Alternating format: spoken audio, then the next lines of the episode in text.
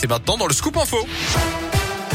C'est avec vous Philippe Lapierre. Bonjour Philippe. Bonjour Yannick, bonjour à tous. Un coup d'œil au trafic euh, copié-collé d'hier à la même heure. Nouvel accident sur la 47 à hauteur de Givors en direction de Saint-Etienne. Ah C'est toujours compliqué dans ce secteur. Sur euh, la 46 Sud en particulier, depuis Communet, vous êtes ralenti en direction du sud. C'est chargé aussi sur euh, la 7 dans les deux sens à hauteur du nœud de Ternay. Prudence dans le secteur. La bonne nouvelle, c'est que du côté de Lyon, ça roule bien pour l'instant. Bonne route. À la une à Lyon, la solidarité qui continue de s'organiser. Une cinquantaine de réfugiés ukrainiens dont des enfants sont arrivés ce matin en bus à Saint-Pierre-de-Chandieu. Une collecte de dons aura lieu samedi matin à Villeurbanne, à l'école Pasteur. Et hier, un premier convoi chargé de matériel est parti de Mions pour la frontière ukrainienne. Quelles conséquences de la guerre en Ukraine sur le portefeuille des Français? Jean Castex sera l'invité du JT à 13h sur TF1. Le Premier ministre va préciser les contours du plan de résilience annoncé hier par Emmanuel Macron. Pour euh, rappel, voilà ce que le président de la République a déclaré hier soir. Le renchérissement du prix du pétrole, du gaz, des matières premières a et aura des conséquences sur notre pouvoir d'achat. Demain, le prix du plein d'essence, le montant de la facture de chauffage, le coût de certains produits risquent de s'alourdir encore.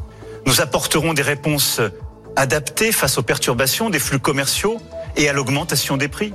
Et j'ai demandé au Premier ministre d'élaborer pour les prochains jours un plan de résilience économique et sociale pour répondre à toutes ces difficultés. Voilà, Jean Castex va donc en dire plus sur l'impact de la guerre en Ukraine sur l'économie française. Le groupe de supermarchés Système U, de son côté, dit s'attendre à une hausse brutale du carburant dans les jours à venir, sachant que le samplon est déjà parfois à plus de 2 euros le litre à Lyon. Jean Castex, par ailleurs, va annoncer aussi dans une heure les dernières mesures contre le Covid.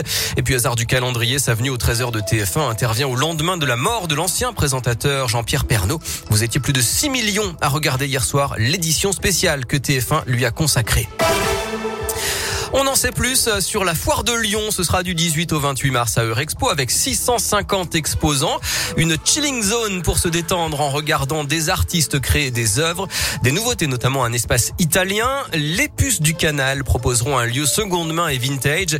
Et puis le Little Big Fair aussi sera un village avec des créateurs éthiques de la région. Sans oublier, bien sûr, les soirées Radioscoop, notamment le tremplin The Voice. La foire de Lyon, c'est comme d'habitude à vivre avec Radioscoop.